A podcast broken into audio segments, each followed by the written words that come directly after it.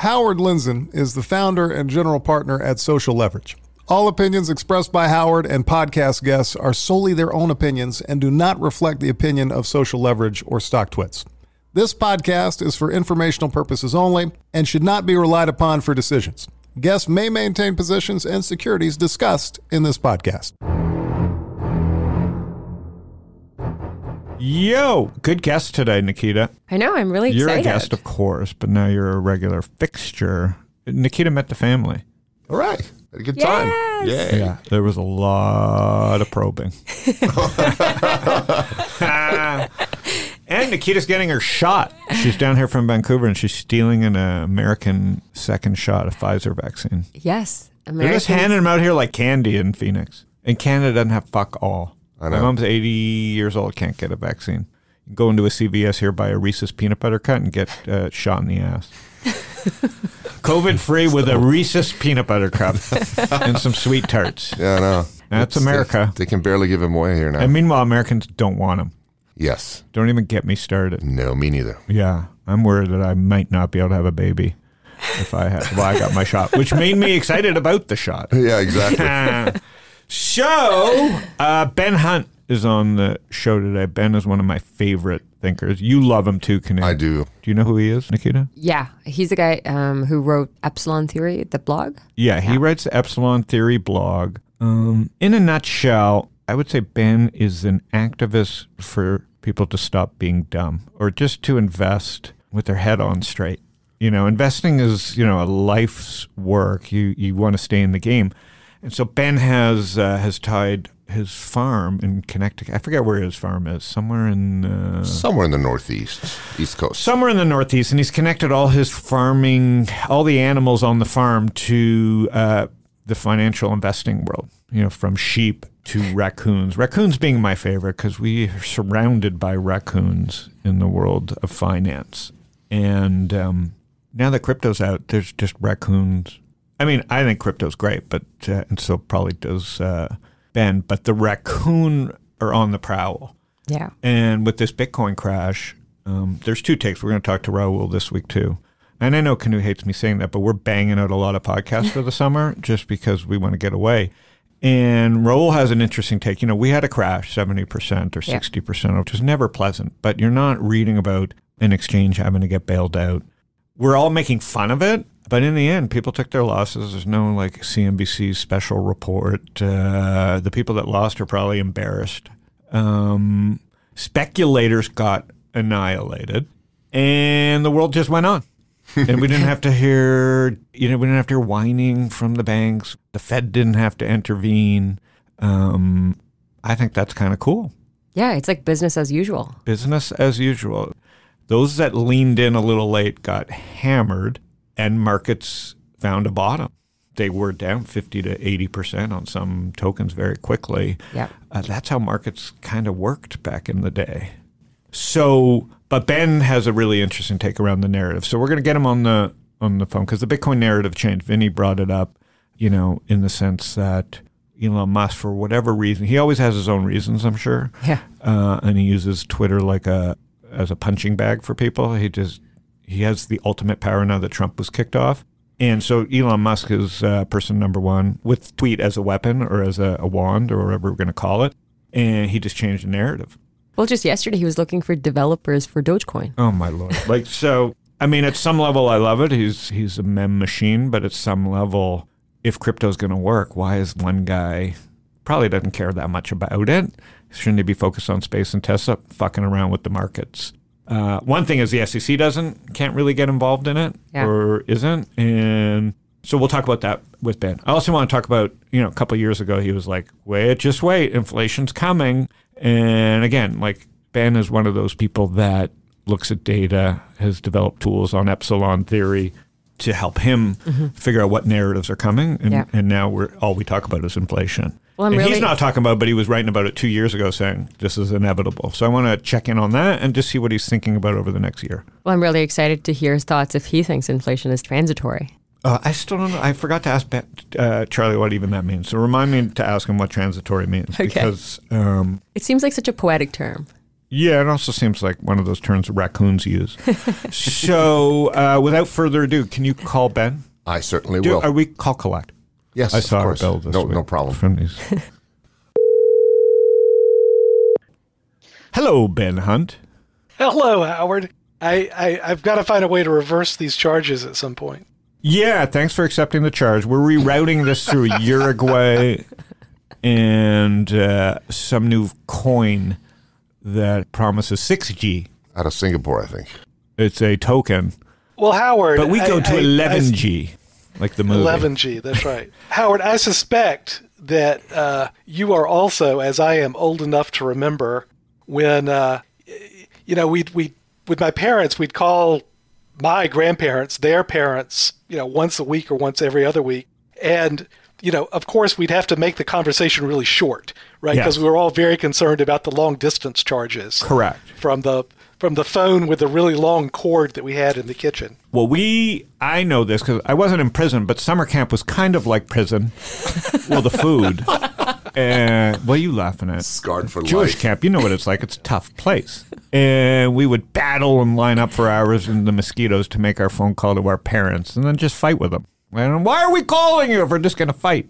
Did you put on your 60 SPF, Howie? Uh, so yes, I remember those type of calls. I do remember my like being married. We were talking about phone. Now we're just Ben and I are just going to talk about prostates for an hour. But I do remember, like, I used to remember when I w- was traveling back in when I was thirty-ish years ago, twenty-six years ago, and like having to plan with Ellen when I would call her from Japan. Like the whole world, the whole day revolved around when you were going to call somebody. Yeah. These kids today it's- don't appreciate it with their tokens. Right. I, I, I talked about dialing a number the other day, and I got this look from one of my kids. Like, what what what does that even mean? Yeah, yeah, yeah. And the busy signal, the old busy Right? signal. So, the thing I want to talk about today, because you've, well, first of all, I want to talk about raccoons. Yeah. Okay. Can you give people a definition of when you talk about the farm and the raccoons? Because epsilon theory is just Sure. people can go back in the Sure. archives and read this stuff, but it's some of the most classic financial literature, educational narratives out there at epsilon theory. Let's talk about raccoons because I want to talk about raccoons today. Well, yeah, I, I, I try to make a connection between the, the animals out here on the farm and what we see in investing. And raccoons are my enemy, right? Ra- ra- raccoons, they're not like a fox, they're not like a coyote, they're not like the other predators that live out in the in the woods because raccoons steal and kill just for the sheer sport of it, right? That it's just it's just what they are. I, I mean, we have this nice image, popular image, popular culture image of, of raccoons. I mean, there's Rocket Raccoon. You know, we've got we've got plush toys of, of raccoons because they've got the opposable thumbs and a and a, and a cute little face. But you you know, raccoons to me just just symbolize the wanton criminality in the in the animal kingdom. And and so that's my reference point for the the hucksters and the the con men and the sometimes the outright criminals that infest financial markets because look raccoons come to where the garbage is and uh, financial raccoons come to where the money is and that's uh, that's the markets baby It is the markets. Um, we get what we pay for. We wanted Yep. decentral, or somebody wanted decentralization. Now there's a mantra, and some of the best investors in the world, from Chris Dixon to Fred Wilson, uh, Yoni Assia. Obviously, I'm talking to Sam from FTX. I was talking to Vinny, who's who can swing both ways on you know bullish, bearish decentralization. Raoul Pal, you're everybody's got a mm-hmm. great take. I always was looked at it somewhat positively because the people that were in early really didn't need the money. It was more they were taking a lot of reputation risk for saying, well, you know, we've tried all this stuff, the Twitter, the media, the all these centralized things and you know, it just we ended up with the same shit that we had before technology came along. You know, same oligarchs, the same people in charge, the same the same gatekeepers and now all those people that brought us Twitter and Facebook, including Fred Wilson, all the investors and Andreessen that brought us all this stuff are saying, wait, wait, wait, decentralization is the future. And I know in a way some people will say, well, that's a raccoon. And I've always been like, mm, you know, they the the inspiration for all these things where technology will lead the way And now we're seeing the technology just helped new people be the old oligarchs. And so decentralization, it was like, wow, I don't really understand what they're saying, but they really are already rich. So it must just be they are so interested in this and they're taking a lot of reputation risk. And so flash forward 10 years and seven years in Coinbase's case. And here we are again. And Elon Musk went from bull to bear. I can't keep track. Uh, He's become a Right. day trader of crypto um, because space and electric vehicles aren't keeping him busy enough. So where are we at the raccoon phase of crypto? Oh, we're immersed in the raccoon phase. When I think of raccoons, I think of Toronto. I lived on a ravine. We had a very nice house. And my dad would have night vision goggles on and a pellet gun. And he would say, Here, son, we're going hunting. I go, Nah, we're kind of in the middle of the city, dad. And then we would just scope out the garbage cans in our yard and just pick off raccoons one by one to save the neighborhood. And that's how that I really felt raccoons were like that. My dad taught me that they were like destroying the na- you know just destroying oh, the awful. makeup of our They're city. terrible creatures. So now that decentralization is here, and you have believers, non believers, institutions, retail investors, exchanges, and very little rule of law, I mean, you could you create a better scenario for raccoons? Well, short answer is no. But but I I got to tell you, Howard, the the the raccoon phenomenon that I think we're currently infested with is less, I think, a manifestation of Wild West decentralization as much as it is the empire striking back. And, what I mean by that is the institutionalization of Bitcoin in particular, but you know, crypto more broadly. And it it allows for a different class of raccoons, right? If you want to kind of put it that way, it it allows for yeah people I like to call the ur raccoons. You, you know, they that that prefix ur is for primordial raccoons. You know, the the the, the OG raccoons.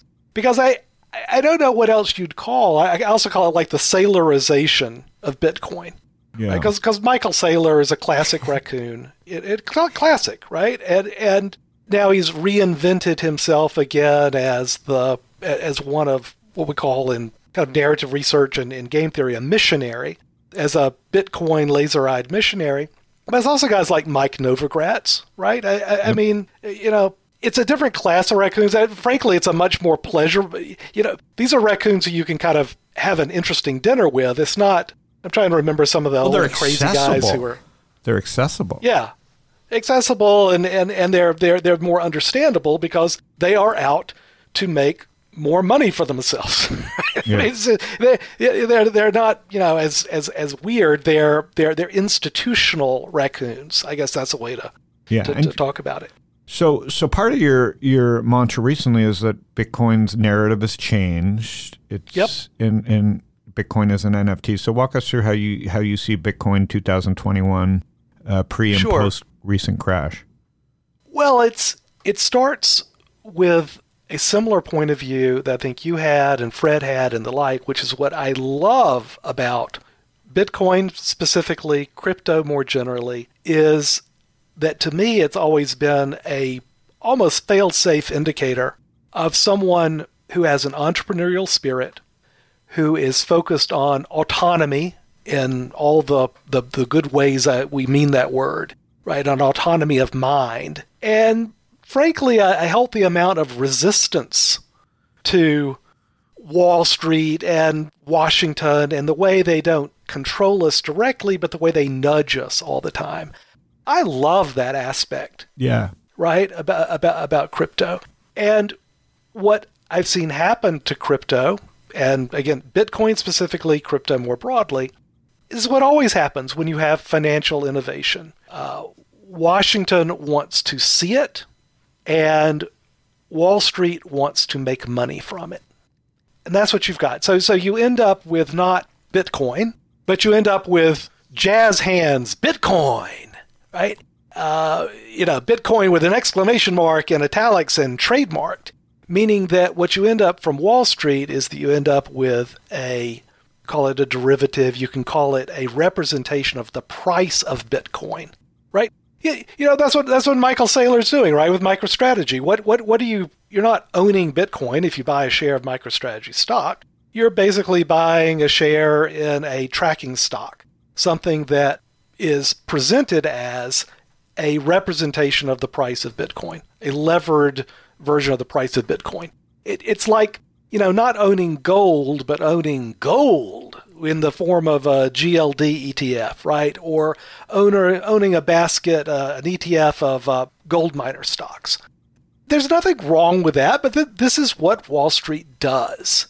It creates an opportunity for flow, which is where all the money is for Wall Street. It's not the money in Wall Street is not around price; it's in flow, whether that's asset flows, whether that's in uh, transaction flows. That's where the money is, and so that's what Wall Street always does with something like Bitcoin. They turned it into a I'll use a ten dollar word, a bowdlerized. Uh, that that's an old good word. It's it's a it's a neutered version of Bitcoin. Yeah. It's a representation of price as opposed to the representation of all the stuff that I really liked about Bitcoin in the first place. Yeah, it's right now just what do you think, Nikita, for someone who who who bought it through an ETF in Canada, right? It's just a price. Yeah, of Yeah. course you did. You know what I mean? Like But but I loved reading in your blog post about Bitcoin where you said that uh, gold is tired and Bitcoin is wired. Yeah, that's what it is. It's got a better narrative with it. It's fresh. It's young. It's not the grumpy grandpa, right? Gold is a grumpy grandpa. You know, to me, it was like growing up Jewish. I don't know if I gave that away, my summer camp story, and the fact that I applied Every for early you give that away. status at my synagogue, where I have a card carrying depends where at age fifty five. Um, is it's just the religion of gold always bothered me. Mm-hmm. So I guess I came along to the investing world thinking stocks were cool, right? Like LifePoint and Ficor in the 90s and semiconductors. And I'm like, fuck gold, you know? And commodities. And I guess maybe because I was lucky and it wasn't a commodity cycle, it was like that narrative made sense for a while. And then commodities had a boom, and I'm like, Jesus, missed that. And then Bitcoin comes along, and I'm like, I always kind of thought it was just like gold because other than wearing it, and other than the Indians who adore it, right? Yeah. The what I don't understand gold. Like how many people had to die to get that shit out of the ground? But even as an Indian, like I've always just seen the utility as like a jewelry and you know enjoy wearing But jewelry it. is but- the least ESG thing of all time. How many people die so women can wear jewelry, right? How many people have died digging and transporting gold? Uh, and yet we've spun up this term ESG, and now we're we're blaming Bitcoin on ESG when gold and diamonds uh, are the least ESG friendly things of all time. but tell me you don't like my fingers with these gold rings. Yeah, they're cute. the so where in this cycle are we with Bitcoin? Do you think it survives this narrative? Yeah, Bitcoin, the, the, the OG Bitcoin, of course Yeah. it does. Right? I, I mean, OG Bitcoin, and this is the narrative, right? Bitcoin doesn't care. Right. Uh, that's that's exactly right. But I'll tell you, Bitcoin, Jazz Hands Bitcoin, Bitcoin trademark the Wall Street Bitcoin, it absolutely cares, and and it, and it cares for two reasons. First of all, it cares because the dominant narrative, the dominant pitch that Wall Street has today to sell some sort of Bitcoin related product, some productization of Bitcoin, is that Bitcoin is, again, I'll do jazz hands with this, a store of value. It's the gold argument, right? Yeah. It's digital gold, it's a store of value, you know, because we've got that evil dollar debasement um, happening today. And so naturally, well, you know, Mr. Institutional Asset Owner, if you had 1% in gold, you need to put that 1% in Bitcoin because it's wired, it's not tired. Uh, this is the narrative that we're talking about, Nikita, right? This is this is that wired narrative. It's hip, it's fresh. But it's not It's- a commodity it's- it's under that. Bitcoin. But it's not a commodity. So that's a different twist. Yeah. Yeah. Yeah. It wa- Oh, it- it's- it's not going to go up because lumber and different copper twists. are going up. Or will it go up as a as in a, in a basket of commodities? Is it is it a commodity no. 2.0? No, it's not. It's not. In the same way that gold really isn't. I mean gold at least has some commodity usages, right? And I guess there's a little bit in cell phones and, you know, to, to, to get the, the rings for, for, for Nikita to wear. But, but basically, gold is now an insurance policy against central bank error.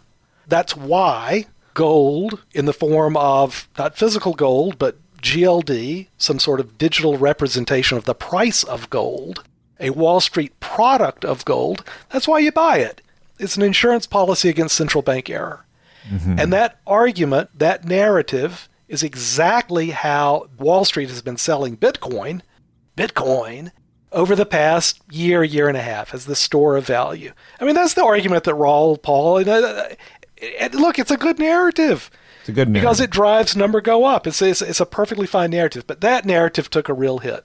that narrative took a hit. and a And half. Vinny, who I had on from Civic, and a good friend of mine, and I'm, he's an LP and I'm an investor, so we're all conflicted in this world, but but in a good way, in the sense that we're all trying to get to the bottom of this stuff. Was like the real hit here was Elon threw the ESG shade on Bitcoin, so it's not going to bounce like it would in the past. Yep, that is so right. That's yeah, so it was right. Something that he said that as was well. so right about that as a Bitcoin bull. He was like, dude, like that's a major shade on the narrative that was working. Right, because because here's what happened. So so you've had other kind of I'll call it kind of hits on Bitcoin that knock it as a store of value.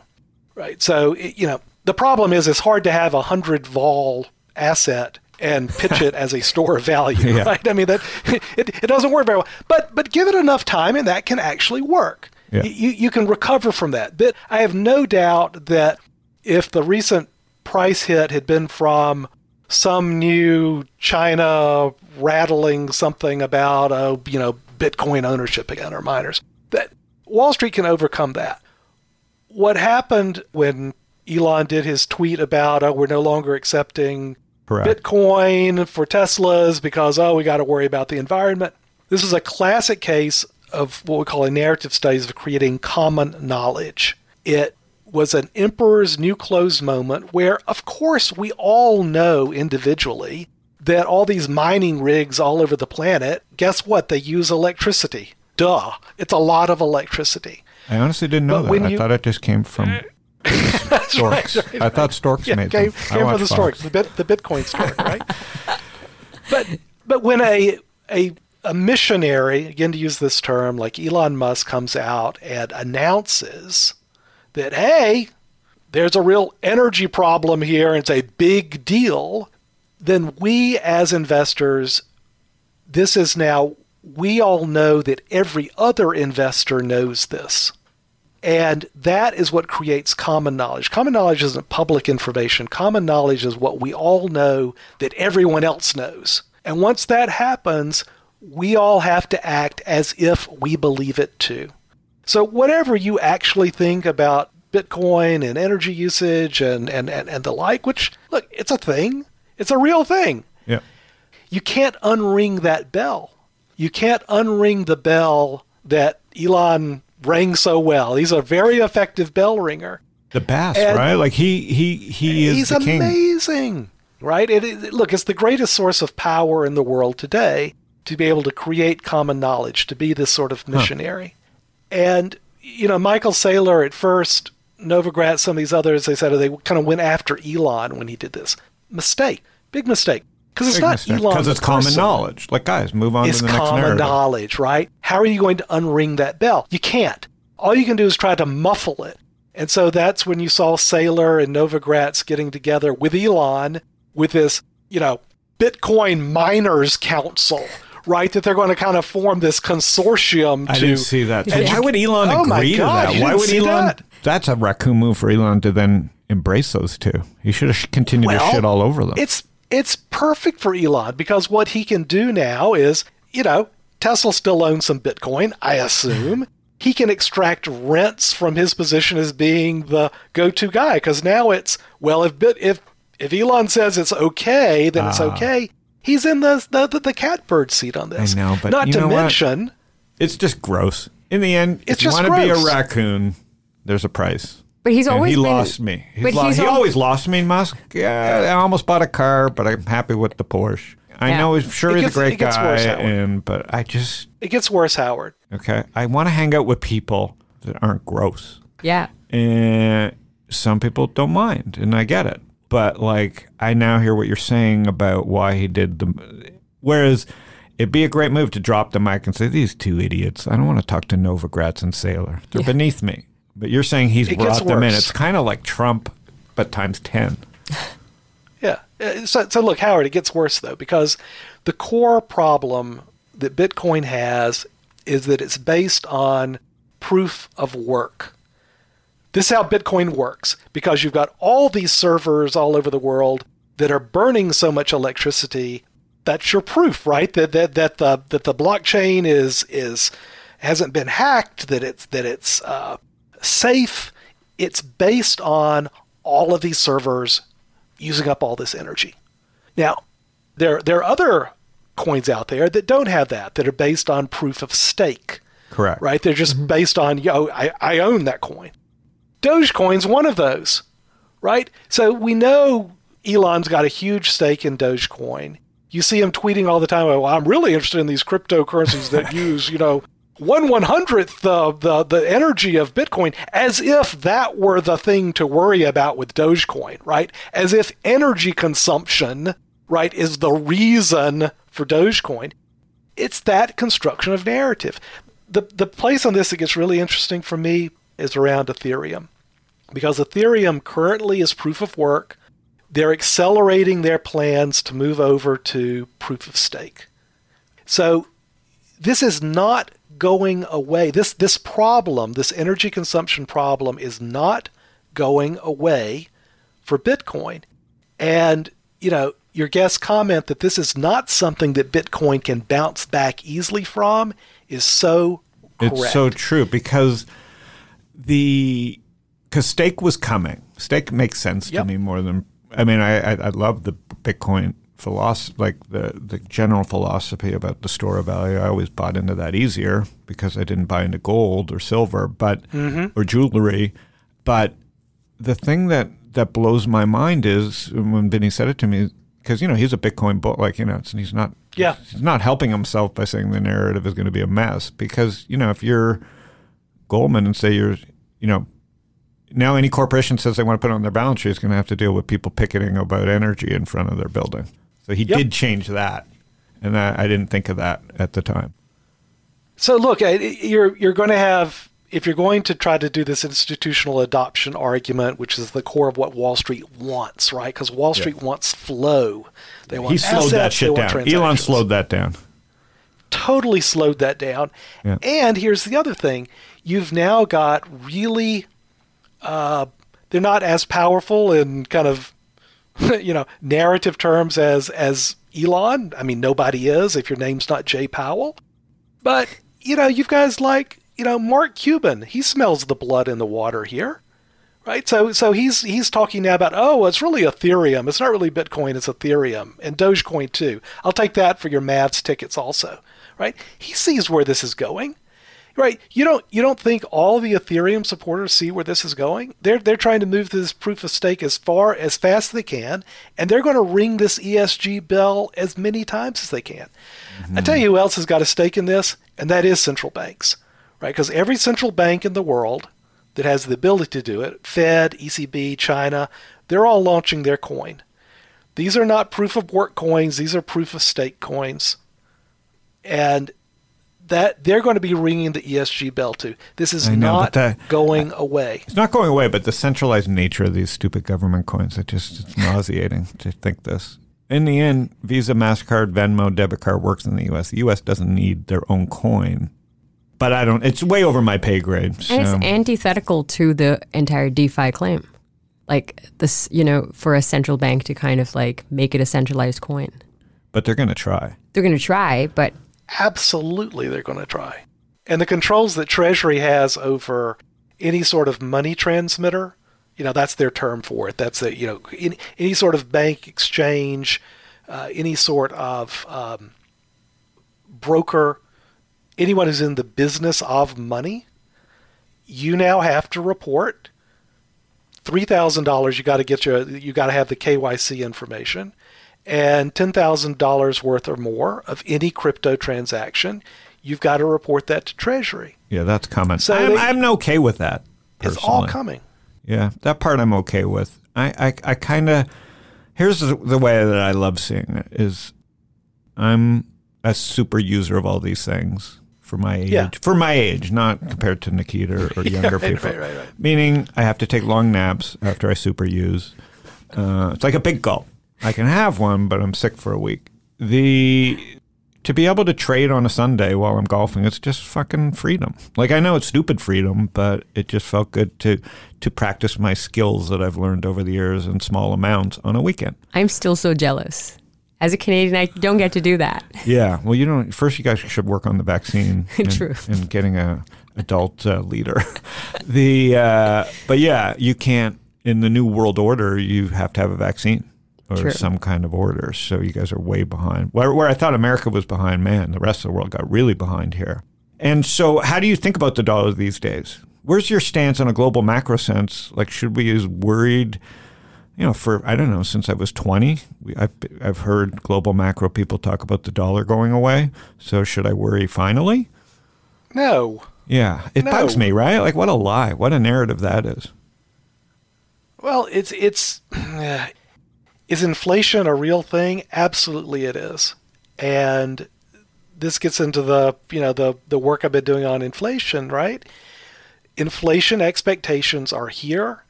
They're embedded in the United States in autos and housing, which is to say, the backbone of our real economy. So this notion that inflation is transitory or there's no change, that's I, I think it's just baloney. I that think what- is that inflation what Charlie was saying? here.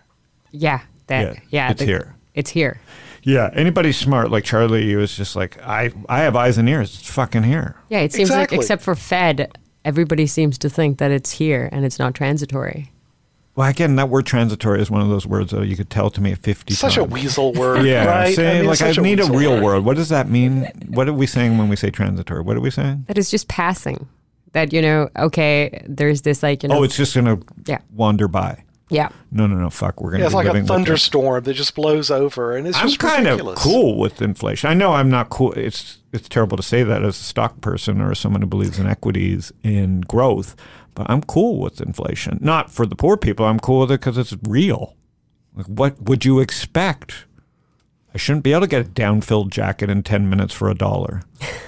You, you know, Howard, I, I think that's really important because what matters when inflation hits, if you believe, as I do, that the central bank actually has very few tools to deal with it. I mean, we saw what happened in Q4 of 18 when they tried for a nanosecond to, you know, reduce the, the, the balance sheet or start tapering and you know there was there was I, I they say they've got tools to deal with inflation. I don't think they do, course which is not. why they're, Yeah. they're boxed into We're this. too big. issue. But yeah. Country's too big. too big. Yep. But but here's the thing, Howard, and, and it's it's why purely from a position as an investor mm-hmm. and a s- stock market person like you, mm-hmm. I think that our smarts, I think that our research matters again when you've basically taken the Fed off the table in an inflationary environment. Okay, that's what I, I- haven't I- said it that eloquently, but I've been beating the drum about paying fees. I'm like, they knocked it Yep. into your head that just buy baskets. And I'm not against baskets. I'm just saying I was anti that narrative, saying, okay, in a certain type of world, you're right. The baskets were beating the Buffetts, or the baskets were beating the hedge funds.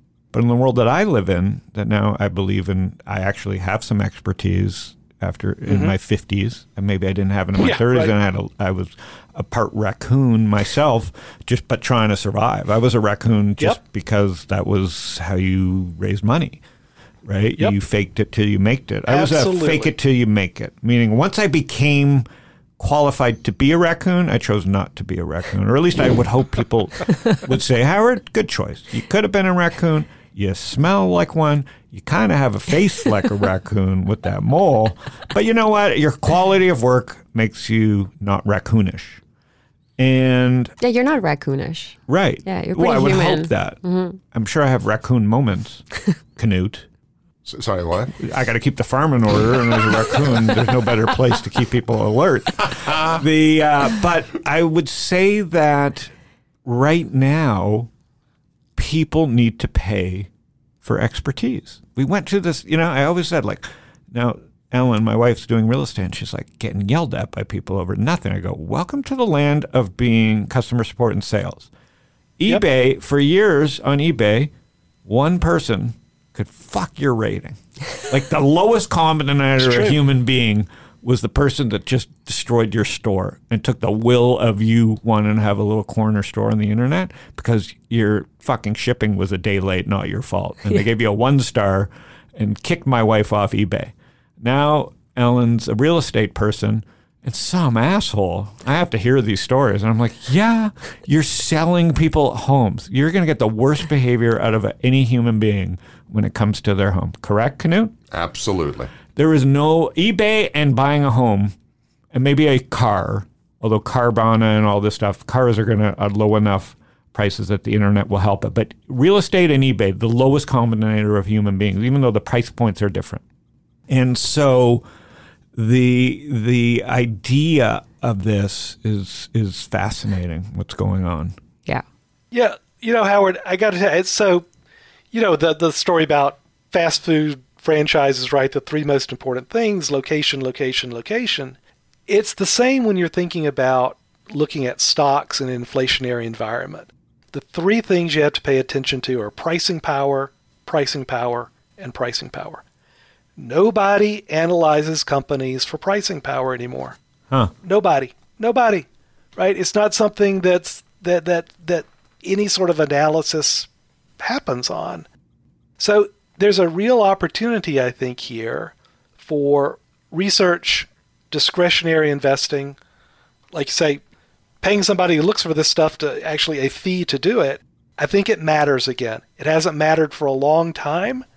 I think it's mattering again now, and I think it's going to matter more over the next few years.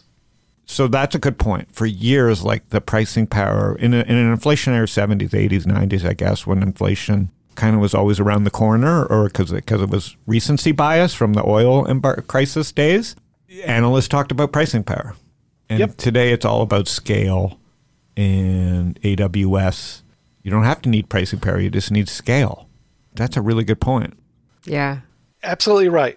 and I'll have to start thinking about so who in today's world has pricing power because Google's working even though they don't. So Google must have pricing power because it's going up. Netflix doesn't. I think Netflix has it and they're not exercising it for whatever reason. So, but I'm not going to. I own it. I'm not going to get in an argument with Reed Hastings over it. I think they could jack their prices. I think Spotify could jack their prices at the, at the edge and offer some things. I think Stocktwits has learned to charge people. I think anybody on the internet that has something that is is undercharging. So I think there is some hidden pricing power in some of this stuff. Totally agree. But Yeah. I think scalability comes first, and I think then pricing. Scalability is the narrative, yeah. And pricing power may kill that narrative if inflation continues to rear its ugly. If inflation isn't transitory, love the use of transitory when I use it. When everybody else uses it, they're raccoon.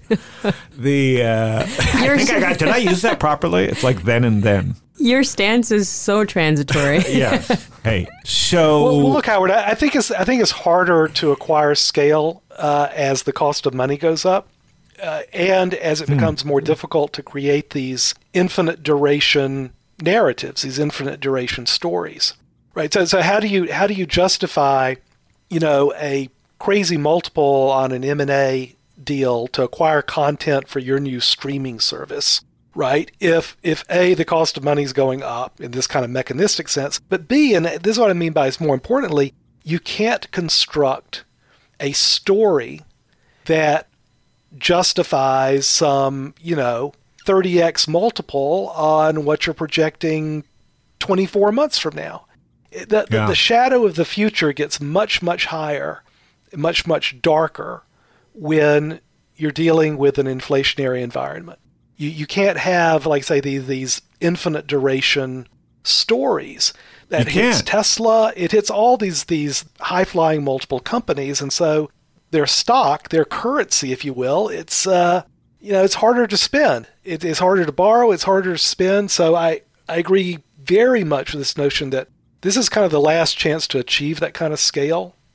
You know, this this is when you got to do it, right? When money is still free, essentially. yeah, I'll give you. I'll give you our getting some anecdote. rewards for stories. I think you'll be proud Yeah. of me. And I don't know if it's because I'm smart or instinct or just lucky, but uh, my anecdote is because you know me so well and have seen the uh, everybody says you're great, but then you go to raise money and you can't raise money, and you're like? Right. right? Like I've done the struggle. And maybe because I was doing it wrong or it didn't have the right pitch or the wrong time or it's more competitive than I thought. But whatever it is, you go out and you do your battle and you, you struggle to raise your first fund, then you do a, and then you get some returns and you second fund comes along and same struggle and then the third fund was even harder than the second fund. And then I'm like, Yep. wait a minute, like the money's good. We didn't die from COVID. And like in April, I was like, talked to my partner, said, let's go raise fund for it like now. And I'm like, but we're not done with it. You know, it's like, but let's just be ready mm-hmm. because, you know, and that's the same thing I had with our SPAC is like, okay, whether we're going to argue feature or bug or last forever, I said, if it's a feature, which it is, like just run like hell. Who cares what the market looks like once we get to the finish line? You got to get to the finish line. Like, why time it? So we ran like hell last year when found that when we realized we weren't going to die raised a fourth fund, did the SPAC, lots of other stuff.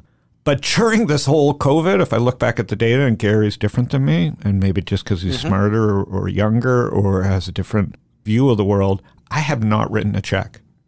So somewhere in the in the spider senses or the back of my head, or just because I'm old and Canute and I went to school at a different time and when there were textbooks and there were cash flows or you know cash flow matter or another type of thing mattered like pricing power versus scale. Um, I can't get my head around the inflated prices.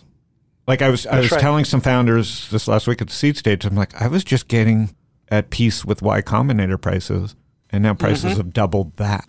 Right? Like Yeah. Nikita's seeing this because she's on every pitch. She's shadowing me as I look to see the future and talk to founders. And part of it is Zoom is just hard for me to size up people, and I don't like to be rushed. And this new style of, of raising money is just very aggressive and um, matter of fact. Like this is it. This is how it works now.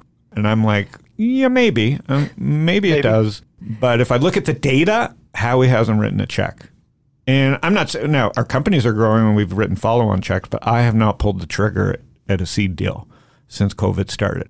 And I would say part of it is, you know, whatever, but a lot of it has to do with prices. And I don't understand how I get back my money. But yet I went out there and easily, more easily raised money than we've ever raised. That's anecdote. Right. I'm not bragging. I'm just saying how the world is not making sense right now. But but see Howard, you know, I bet the Howard 20 years ago probably would have written a check, right? Really good point. This is why experience matters again, right? Because because it's a combination of you're looking at the prices and you look at you know this doesn't make sense to you, but it's more than that, right? It's your nose for this, right? It's just it feels off. I have the same feeling, Howard. I think that the let's call it the the SoftBank days are over, right? I, I don't think that world exists right now. And and of course, you know, the soft banks of the world are going to try to keep this going as long as they can. They have to, or try to keep it going. Uh, I'll give you a crazier point. Not only is this, not Yeah. only am, are you and I wrong about that point because I thought SoftBank was some sort of peak in that area. There's seven of them, about to be ten of them, and they may not be a hundred billion. It may not be sovereign money. Actually, it may just be local dumb money or local smart, whatever we're going to call these people, because it's Coatue, Tiger, D1, and I'm Right. talking to many more forming. Well, they're just more raccoons out there. I just think, I just think there's just more money. I still haven't figured it out because I'm not a money. macro person. I just think it's just fucking more money. And and I and I look at Plaid like they were going to do a deal. Yeah. People thought it was a joke that Visa paid that much, four billion. the deal gets whacked. It's at thirteen billion. And if it's such a hot deal, why is Anthony Scaramucci doing a YouTube video about it?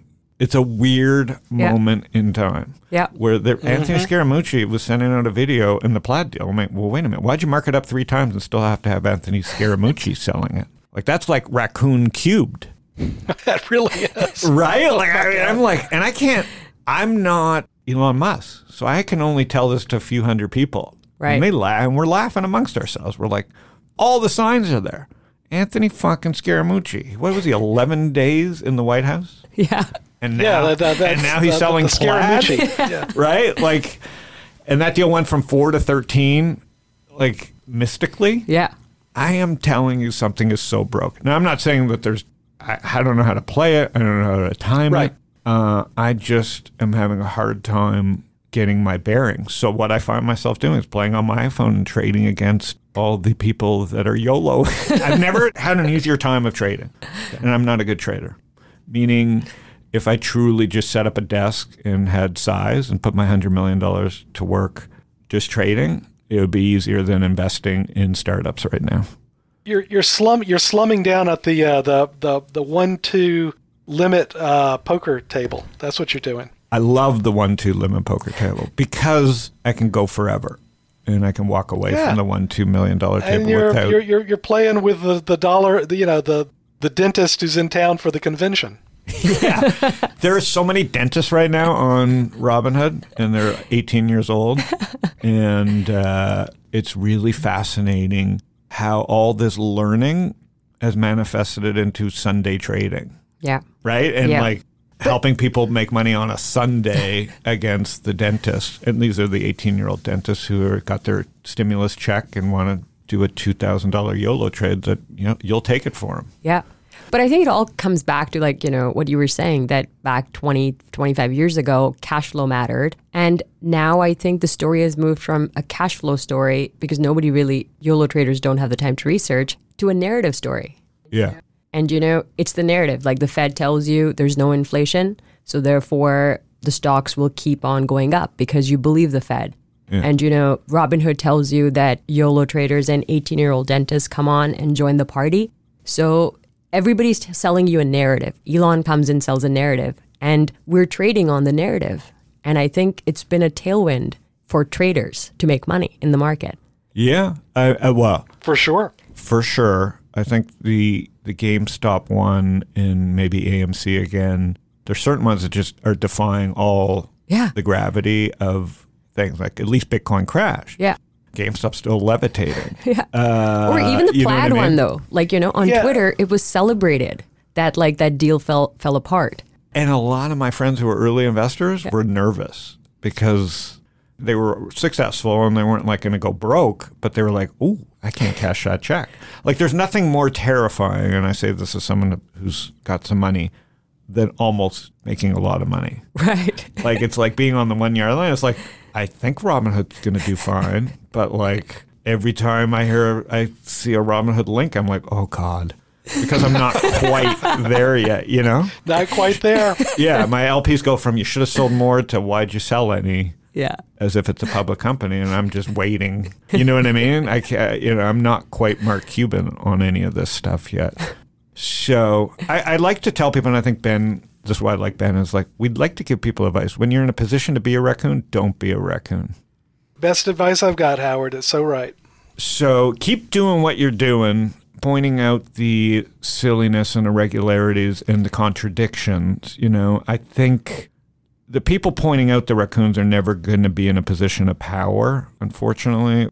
But there's enough good people at the edge of this that are now making a living. This is one of the great things about WordPress or blogs and all this stuff is like you don't have to be a, a trillionaire to have influence. Exactly right.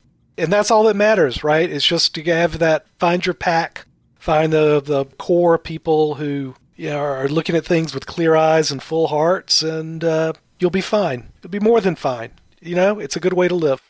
Any content you you're watching on the on the TV that's caught your eye? The Mare of Easttown was great. She's great. The the woman from uh, Titanic. I forget her name. Kate Winslet. Oh. Kate Winslet, yeah. Um, anything you've watched that you've loved? You know, I got to tell you, no. I'm still, I'm kind of back in my uh, reality TV mode, right? So I'm, I'm just, um, I love shows like that. I've, I, I like the cooking shows. I'll, I, you know, I, there's nothing better for me than, than you know, get a nice tequila and watch a little Gordon Ramsay to yell at people. I, that, that, that's how I, it. unwind. It just creates anxiety for me. That Gordon. Gordon needs to get smacked around a little. The uh, I just like to disappear into the content. So I'm I'm a, I'm a harsh critic, but when I find something good, I'd love disappearing and putting my phone away. So uh, keep doing what you're doing. Thanks for uh, the transitory uh, tour down a narrative lane and about inflation. I think it's here to stay. I think people should use this opportunity to pay for expertise, but not raccoon expertise. There's a lot of raccoon Not expertise raccoon platforms expertise. out there, like Masterpiece and all these things. There's so much raccoon as a platform, that I forgot to to bring that up, but like uh, we'll have to do it on the next time. It's not just that there's raccoons out there; they're literally building platforms for them. Yeah. They're they're they're just multiplying. It's so, uh, ra- plat- it's raccoons at scale. Howard, always a pleasure. Thanks for having me on. You're the man. Talk to you soon. You got it, brother. Bye. But there you have it. We could talk for hours, or I guess I could, and Ben could listen. but he always makes sense. Doesn't mean you're going to make money off of it, but uh, you have to know that there's a limit to all this silliness. And then the other side of the silliness is just economics and math. Yeah. Eventually, math just starts catching up to stuff, Yeah. Or behavior can just turn on a dime Yeah. and uh, that's what I love about the markets. It's Yeah. like, all right, some it would if it wasn't Musk, it'd be somebody else, but uh, nothing could levitate or go with that a parabolic gravity kind of just took effect, and he tipped it. He he had the joy of flicking it with a tweet, Yeah. and going see ya, and he's a gift of that, right? Marked it in time. Yeah. Whereas we all do that and call tops, and it just leads to just headaches Totally. playing that game. And then when the opposite happens, we get crucified on Twitter. I get crucified, but I, I don't mind getting crucified because that's part of the game. right. and it's very fringe. Crucifixion is still fringe people, yeah. and you either uh, you turn that into your own power. I try and tell people, you know, you can engage it in. I generally say, "Hello, Dad," and that kills the thing. Usually gets a laugh out of people. Hey, Dad. the meanest comments with, "Oh, Dad," really diffuse the situation. Because if you can take a piss on yourself or piss at yourself, I don't know what the English Oh term God. is. Take a piss.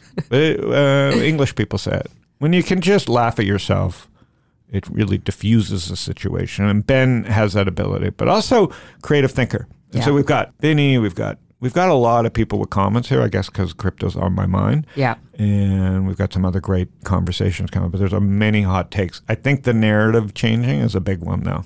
Yeah, it is. And so it's going to take some time. All right, everybody, Panic with Friends. That was Ben Hunt. We do this weekly. Uh, Google, uh, Spotify, Apple Store, or whatever your Apple's podcast app. Just look my name up, click the subscribe button. You'll get an alert every week with our podcast. I have a free blog, howardlindzon.com. And we talk about trends. We talk to investors, founders, traders, entrepreneurs, and just try and get a little bit ahead of the curve. Thanks, Canute. Thanks, Nikita. See everybody soon. Thank you. Bye.